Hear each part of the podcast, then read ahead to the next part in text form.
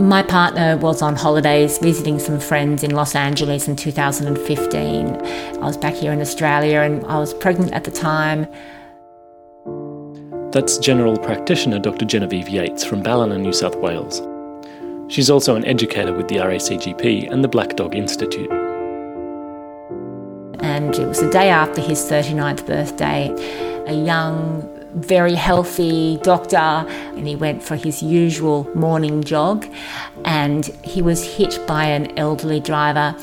He was just crossing at an intersection legally on the green walk sign and the driver says he didn't see him initially and then when eventually he did see him he mistook the accelerator for the brake pedal and ploughed straight into my partner uh, and he died of his injuries a few hours later in hospital Age related decline is just one of many causes impairing fitness to drive. And there are just as many reasons that doctors often don't feel comfortable discussing the issue with their patients. When this came to light, the, the driver was a man whose family had been very concerned about his ability to drive for some time um, and had expressed those concerns to his family doctor. But the family doctor had signed off on his fitness to drive only a few weeks prior to the crash. And uh, so that when that happened in 2015, initially I was, of course, in extreme shock, but I then became really angry. Um, and then the anger really lit a fire in me to try and do something about it. At least that makes that senseless tragedy that happened to me just that little bit less senseless.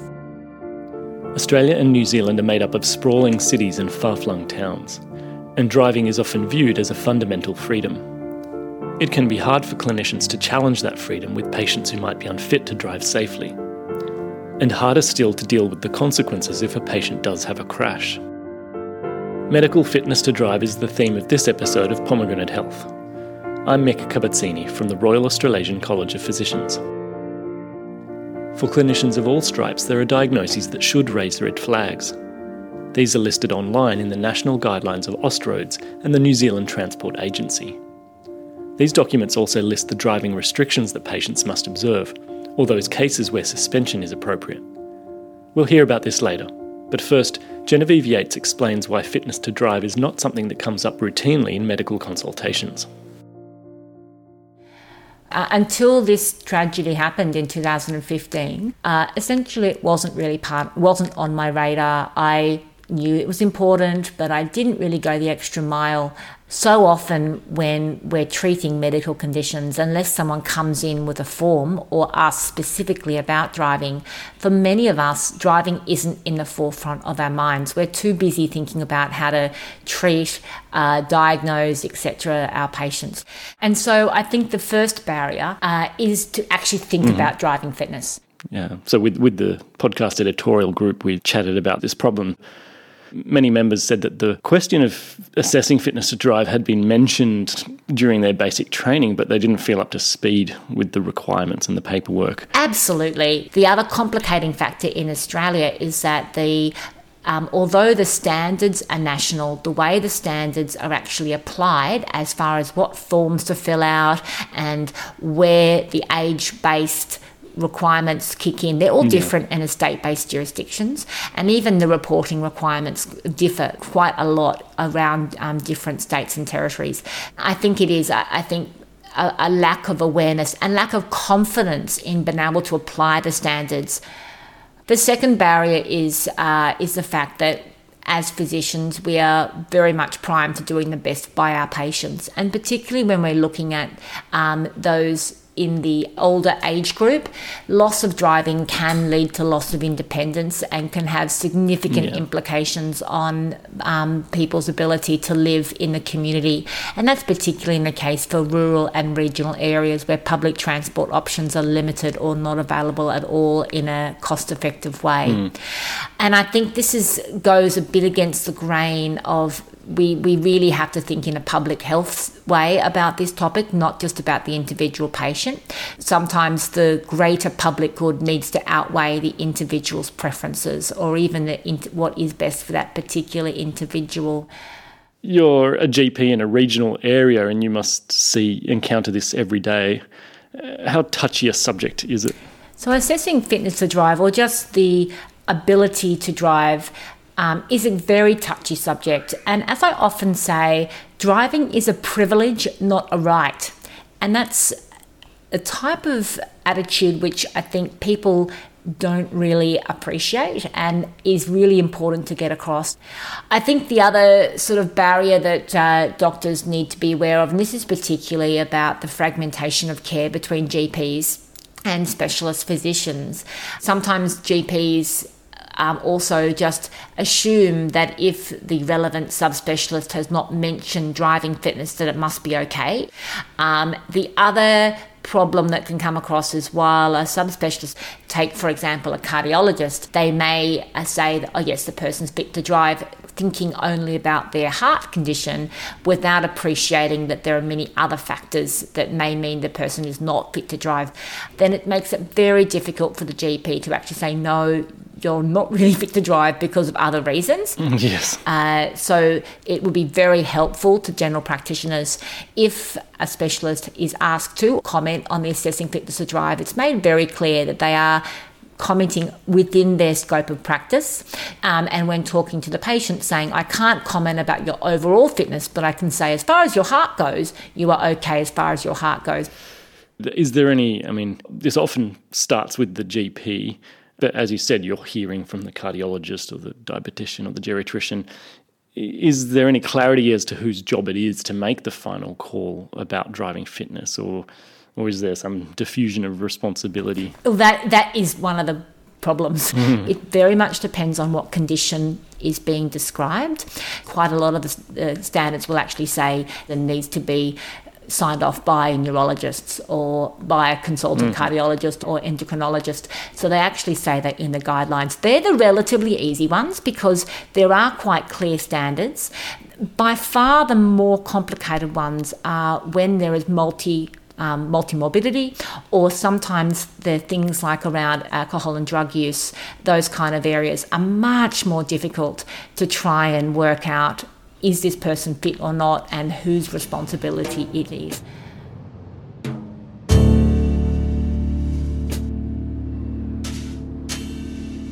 Clinicians are drawn into the question of driving fitness in two main ways. The more clear cut is when a patient comes to you with a form to sign. It's the Driver Licensing Authority in each state, or DLA, which ultimately issues the driving permits. But for some drivers, they won't do so until they have the recommendation of a medical professional. This prerequisite might be triggered automatically based on the driver's age, or their application for a commercial licence to drive trucks or buses. The other way in which health professionals become involved is when they detect a new or worsening condition in a patient who is already licensed, who may well intend to drive home from the consultation. This results in an awkward situation where clinicians have to warn their patients off driving and potentially to report them to the DLA. How clearly marked out is this responsibility and whose fault is it if someone does have a car crash while impaired by a medical condition or therapeutic drugs? These are questions being asked by the Victorian DLA after a cluster of six fatal road crashes between 2016 and 2018 involving medically unfit drivers. Only one of the six had reported their condition to the Vic Roads Medical Review Panel. Coronial investigations found that few of the drivers had even been advised to self report by their treating clinicians. In one crash, the 88 year old driver had been diagnosed with Alzheimer's disease six years prior. But when a treating psychiatrist was asked by the court if driving had ever been discussed, he said it had never entered his mind that the patient would still be doing so. The man's family and the coroner advocated for a mandatory reporting law that would compel doctors to notify the DLA of patients they considered medically unfit to hold a licence. VicRoads assessed the feasibility of this in a working group with representatives from the colleges of psychiatry, ophthalmology, and physicians. Two members of the group were Serge Zandegou, the manager of VicRoads Medical Review, and Dr. Marilyn Di Stefano, an occupational therapist with VicRoads whose research is focused on assessing older drivers. Before getting into mandatory reporting, I asked them about the discomfort that many clinicians express at being the gatekeepers of someone's driving freedom. In Victoria, this responsibility can be referred off to an expert review panel under the roof of the Institute of Forensic Medicine. yes, we have a formal structure in Victoria, and it involves a number of levels. Um, there's the medical review department that assesses a case by case basis.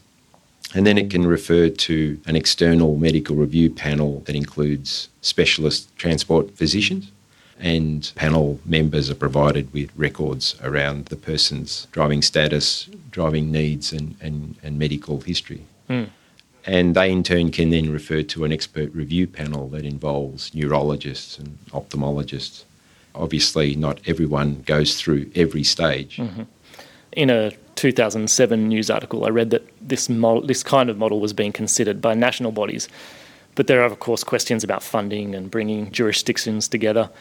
Do you think that the Victorian example has demonstrated the successful outcomes and the e- economic case?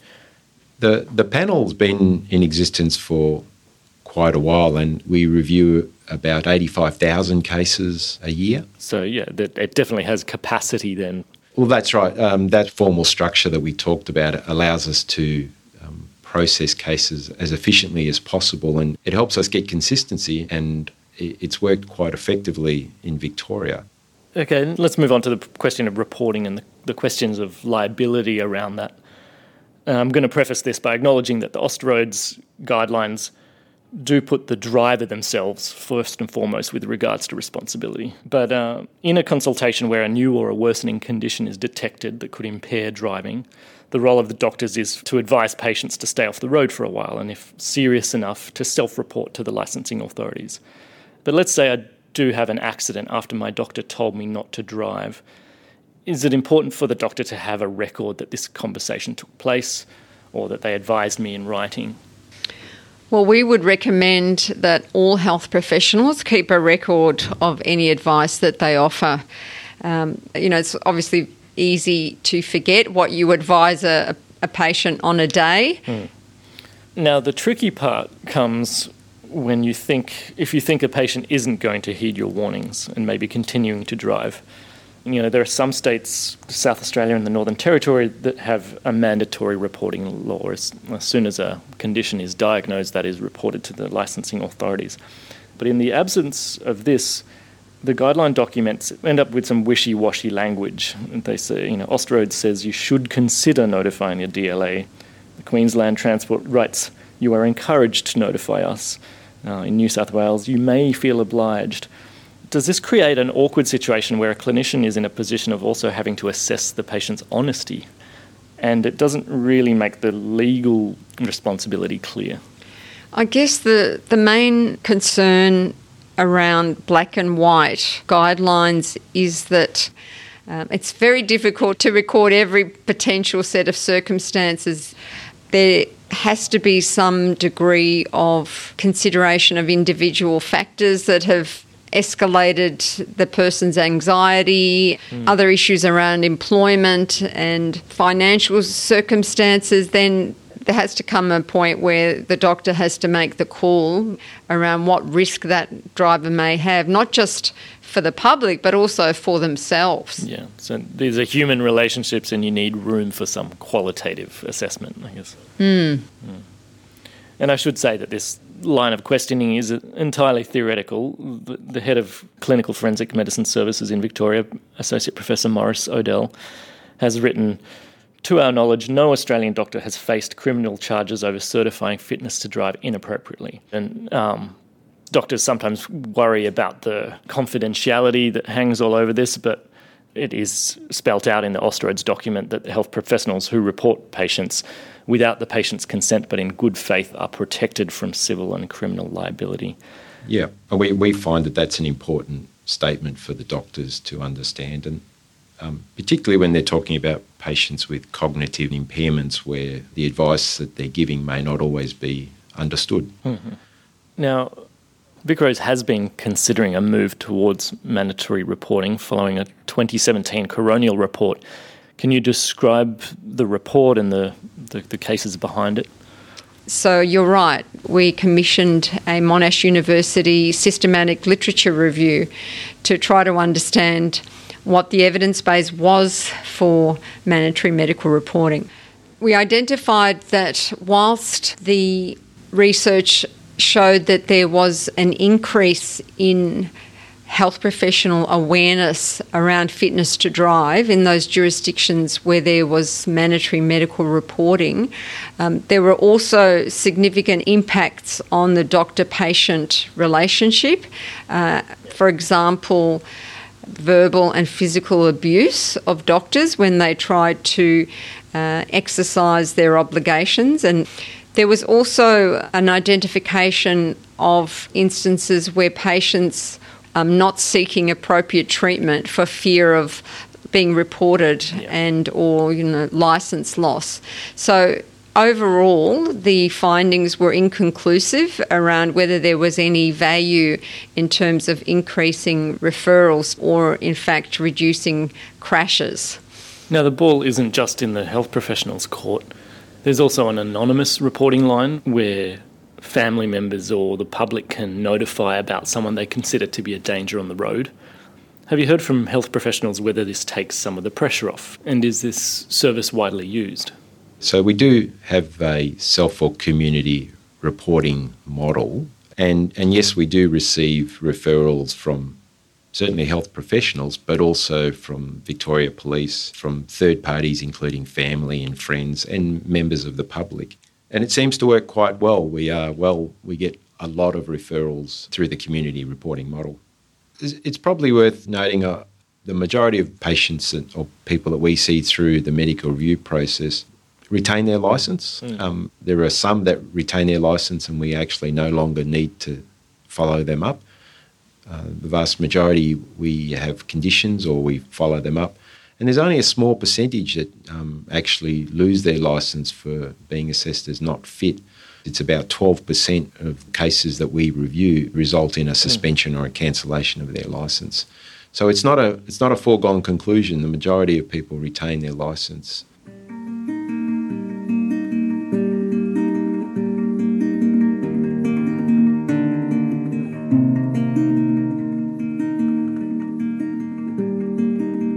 There are scores of medical diagnoses detailed in the national guidelines that can affect driving ability, including those that impair cognitive function, coordination, hemodynamic stability, or even the mobility to operate the controls and turn one's neck.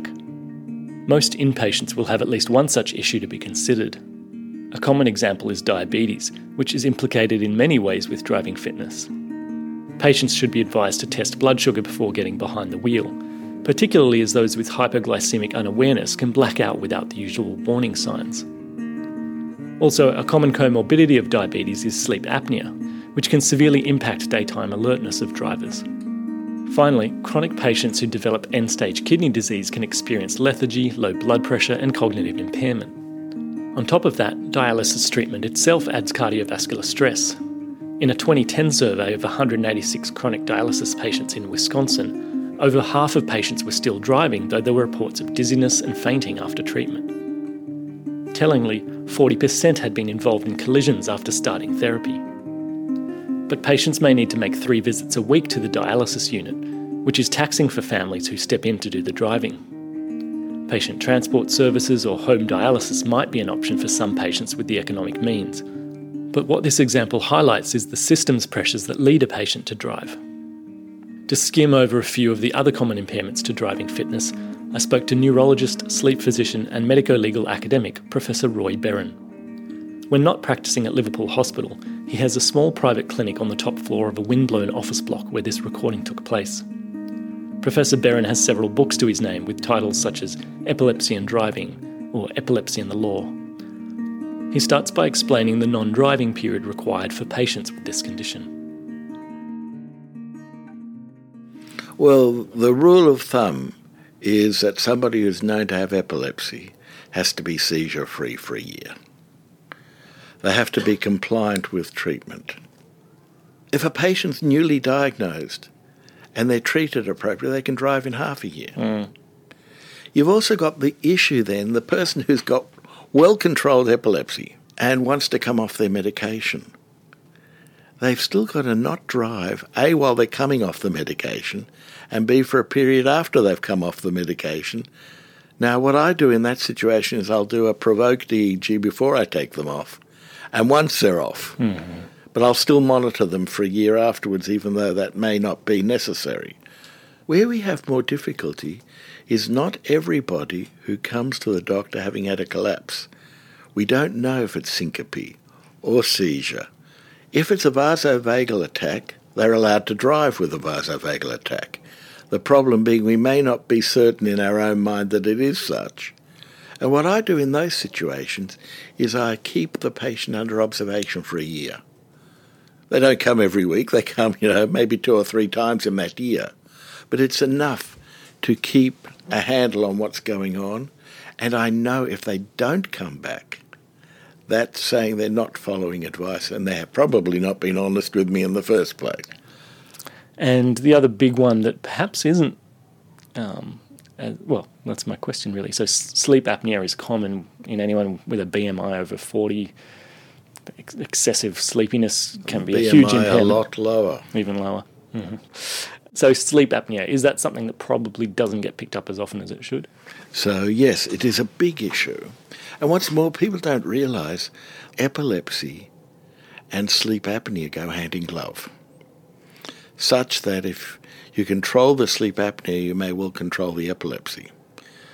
I have another experience that a lot of my elderly patients with Parkinson's disease, the majority have sleep apnea. And if you treat the sleep apnea, they function better. Hmm. But I will bet a pound to a peanut that most people with Parkinson's disease have never had a polysomnograph. And it's interesting, the other issue is even a commercial driver or a f- airline pilot can fly if they're using the CPAP. But how do you know they're using the equipment unless you monitor it Yeah. and see the printouts? Because all these machines have a printout that tell you whether they've used it for four hours a night and for how many nights out of the period under scrutiny. Um, I want to men- just mention in passing mental health disorders. Um, there's some evidence that psychiatric disorders are more prevalent in car crash victims than for the general, but who knows what this means. Whether it's psychiatric disorder, whether it's dementia, can you assess things like judgment or impulsivity or things like that? If you've been around as long as I have, you kind of get a sixth sense for those sort of things. I mean, your consultation with a patient doesn't start when they sit down. It starts when you say, Mr. or Mrs. Jones, it's your turn. Mm, mm. You know, you ask a person a question, they give you a straight answer. You can go to the next question. You ask a person a question and they obfuscate, you know there's something there as a red flag. So you've written in the IMJ and the MJA about the legal repercussions of medical assessments and reporting. You made some comments that the guidelines didn't seem watertight, or if they weren't being regarded by the court, they weren't much help to clinicians. The protection is actually in favour of reporting the patient. The bottom line is the doctor who reports in good faith is protected against litigation. And you've published the results of a, a survey of 236 neurologists, which show that around 60 percent of them rarely or never went through with this reporting. Behind this, there was a feeling that clinicians don't like being the gatekeepers of a person's freedom or their livelihood. Very much so. And as I said, that's why I have quite a number of colleagues who use me as the reporter. You're the bad cop. I'm the bad cop, which means I also get some terrible ratings on Google. Yes. but I also go the other way, where I think it is inappropriate to stop someone driving. There's a few of us that the RMS knows, and what we say usually carries weight with them because they know we'll argue both Okay. ways. And I actually often send a copy of the letter I'm sending to the GP to the RMS, but I do it in front of the patient. I also explain to the patient that if I've let them drive, and if something goes amiss, which it still can, but if the RMS has been fully appraised of what's happening, then they have a modicum of protection themselves. And I think that's the safest way to go.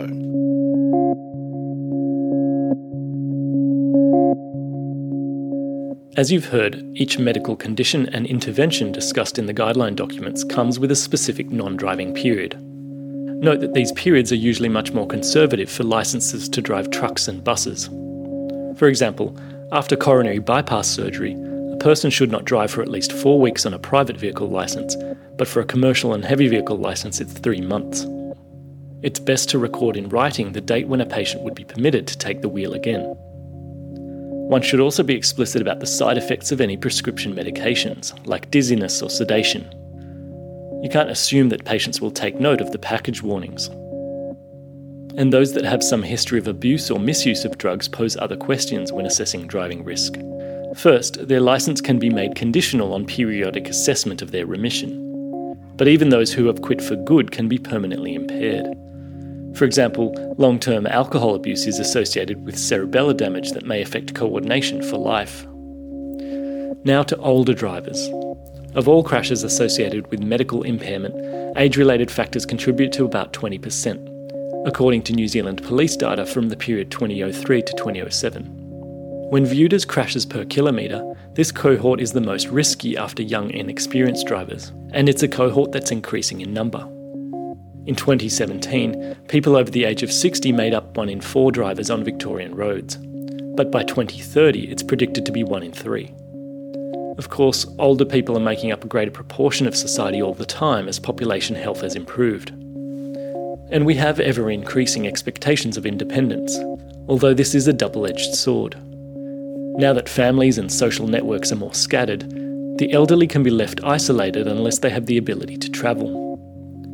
We know how much social interaction can contribute to psychological well-being of older people. But how do you weigh that against the risks of continuing to drive? Age related decline can affect cognitive domains like reaction time and attentional load capacity. These domains aren't as easy to quantify objectively as blood pressure or seizure frequency, but Marilyn Di Stefano says that there are appropriate psychometric tools available to generalists, not just psychiatrists. So, in the 2016 Assessing Fitness to Drive guidelines, there are uh, a range of different standardised tools that can be used by clinicians in their offices. For example, for visual acuity, there's the standard Snellen chart. There are different tools used to assess cognition, such as the mini mental state examination. Yeah. And sleep physicians would also be quite familiar with the Epworth sleepiness scale. And um, Marilyn, you published a study looking at the correlation between assessment of abilities and how this correlates to driving performance. What did that study uncover? So, um, myself and several researchers from Monash Uni Accident Research Centre have been studying in a longitudinal fashion a, a group of healthy older drivers to understand how their driving needs and performance and behaviour and perceptions and functional status changes as they get older. So, in this particular study, there was an increase in error rates made during the driving performance measures, mm-hmm. and this was related more to age rather than self reported measures. Well, that's interesting, and I think for the time being, across Australia and New Zealand, in, in the national guidelines, people above the age of 75 need to renew their license every year to maintain a private driver's license. Some people have suggested that elderly drivers be required to carry out driving tests or simulation tests to, to remain licensed after a certain age. Would that iron out the, the measurement issues? So in Victoria, we don't have any population based functional assessments um, because there's so much heterogeneity across older age groups. Mm. Um, on road tests do have strengths and weaknesses.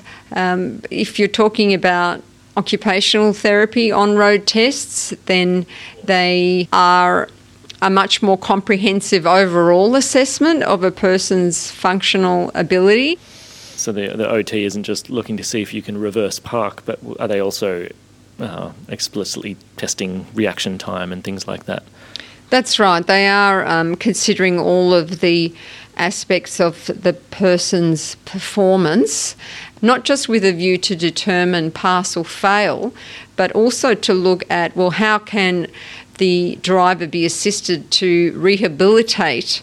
Um, so, this is where we start moving into the area of vehicle modifications and training techniques to optimise somebody's functional ability to help them be more independent and safe when they drive. Yeah, and I think that's a great lens to view this. It's not just a, a punitive process, but a constructive one for many people. Now, I've read that it's about $600 for such a test, and it's not covered by Medicare or the hospital. So, doctors are sometimes uh, reluctant to re- refer to an, an occupational assessment. So, whether or not a person has to pay that full amount um, will depend on whether they're compensable.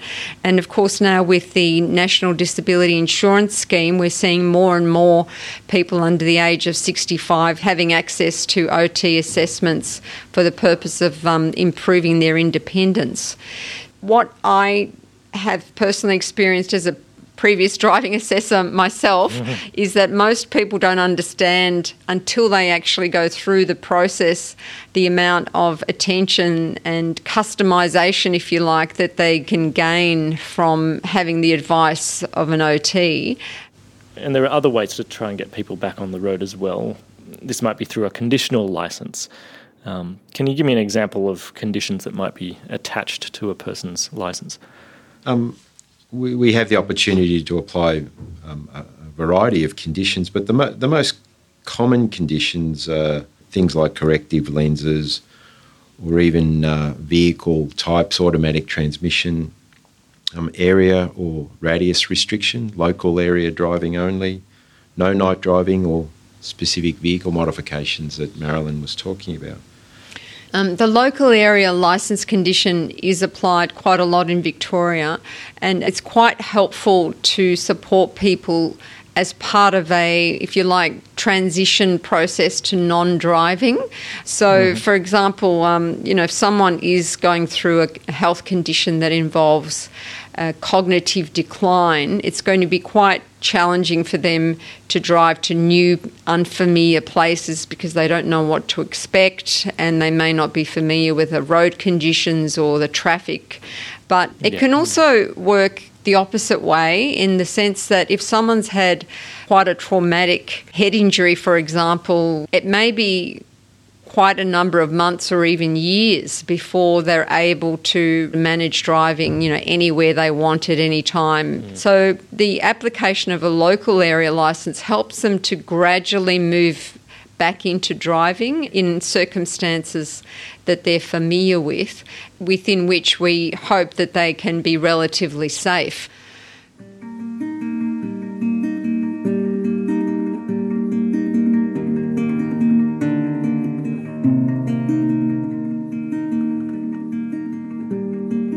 Forward planning for retirement from driving is essential in patients with progressively declining function. Starting the conversation early and putting other routines in place helps reduce the shock of the final step.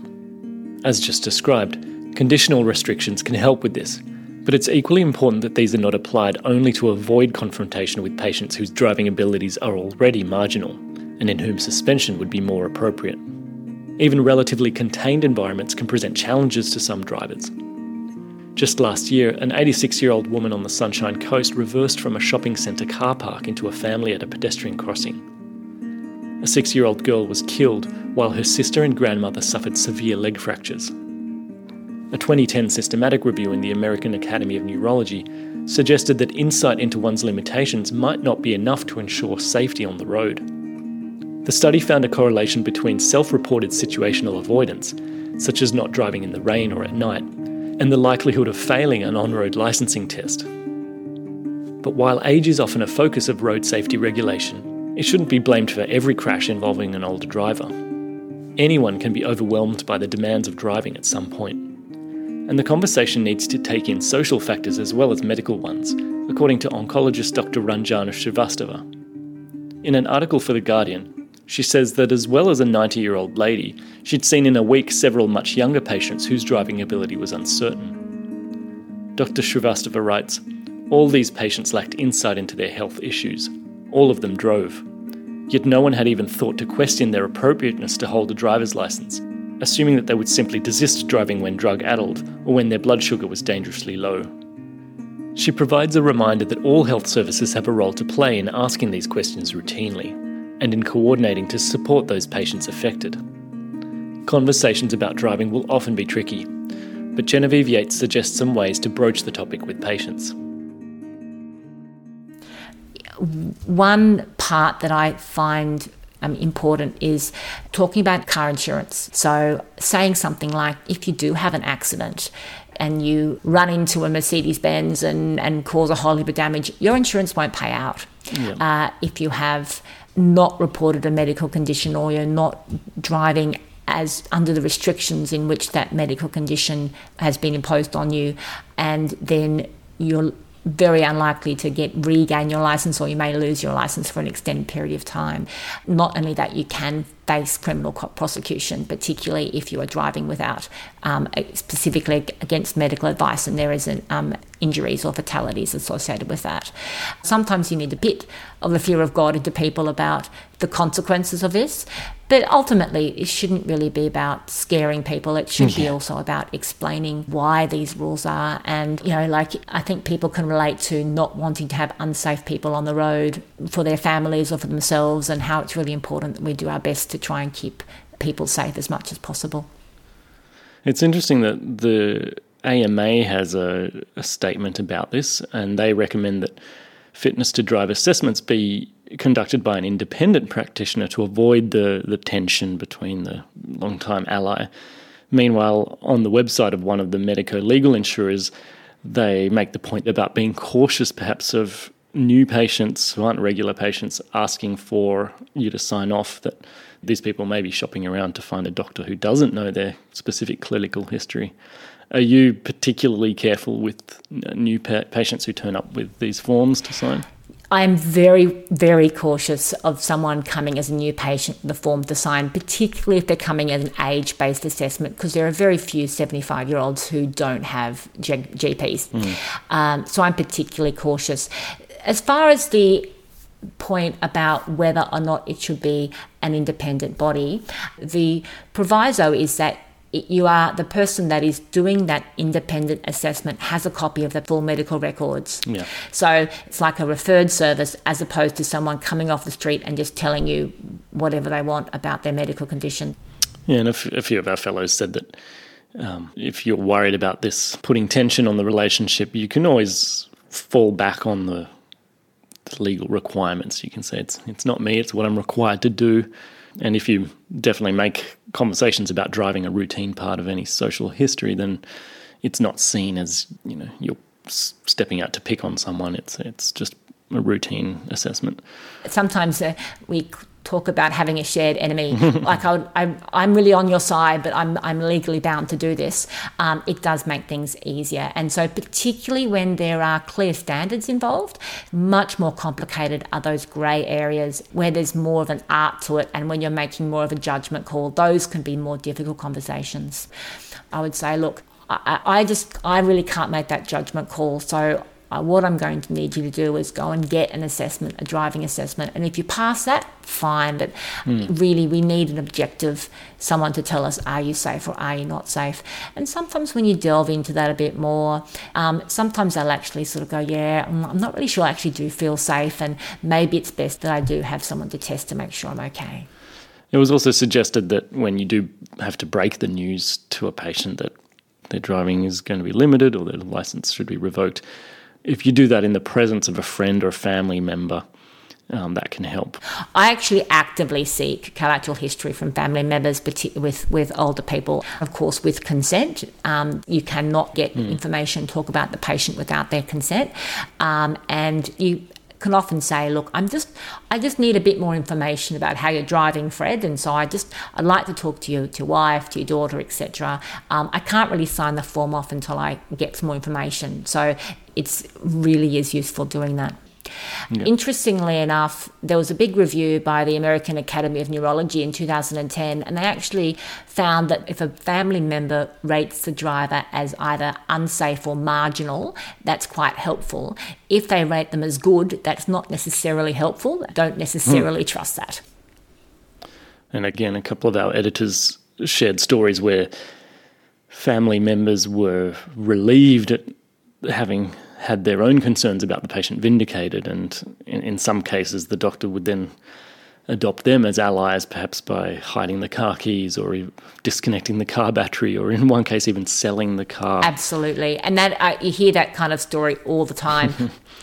and Ranjana Srivastava talks about some creative, tailored solutions specific to the patient. You know, she suggested the lady that she might get the hairdresser to come and give a home visit. Or I heard an example from New Zealand, from the Wellington area, where the DHB actually offers half price taxi vouchers to those who've been deemed unfit to drive. Um, and there's some good inf- information available online. So, for example, um, in Queensland, there, the Department of Transport and Main Roads has an information sheet that's titled in support services for loss of driving independence. And there's a support line a seniors inquiry line. Um, they talk about taxi vouchers. Uh, there's community transport for, organisations like st john. I think it is the responsibility uh, of a practitioner if we are going to take away someone's license in a situation like that that we do provide access to those that can support so that person can maximize their quality of life.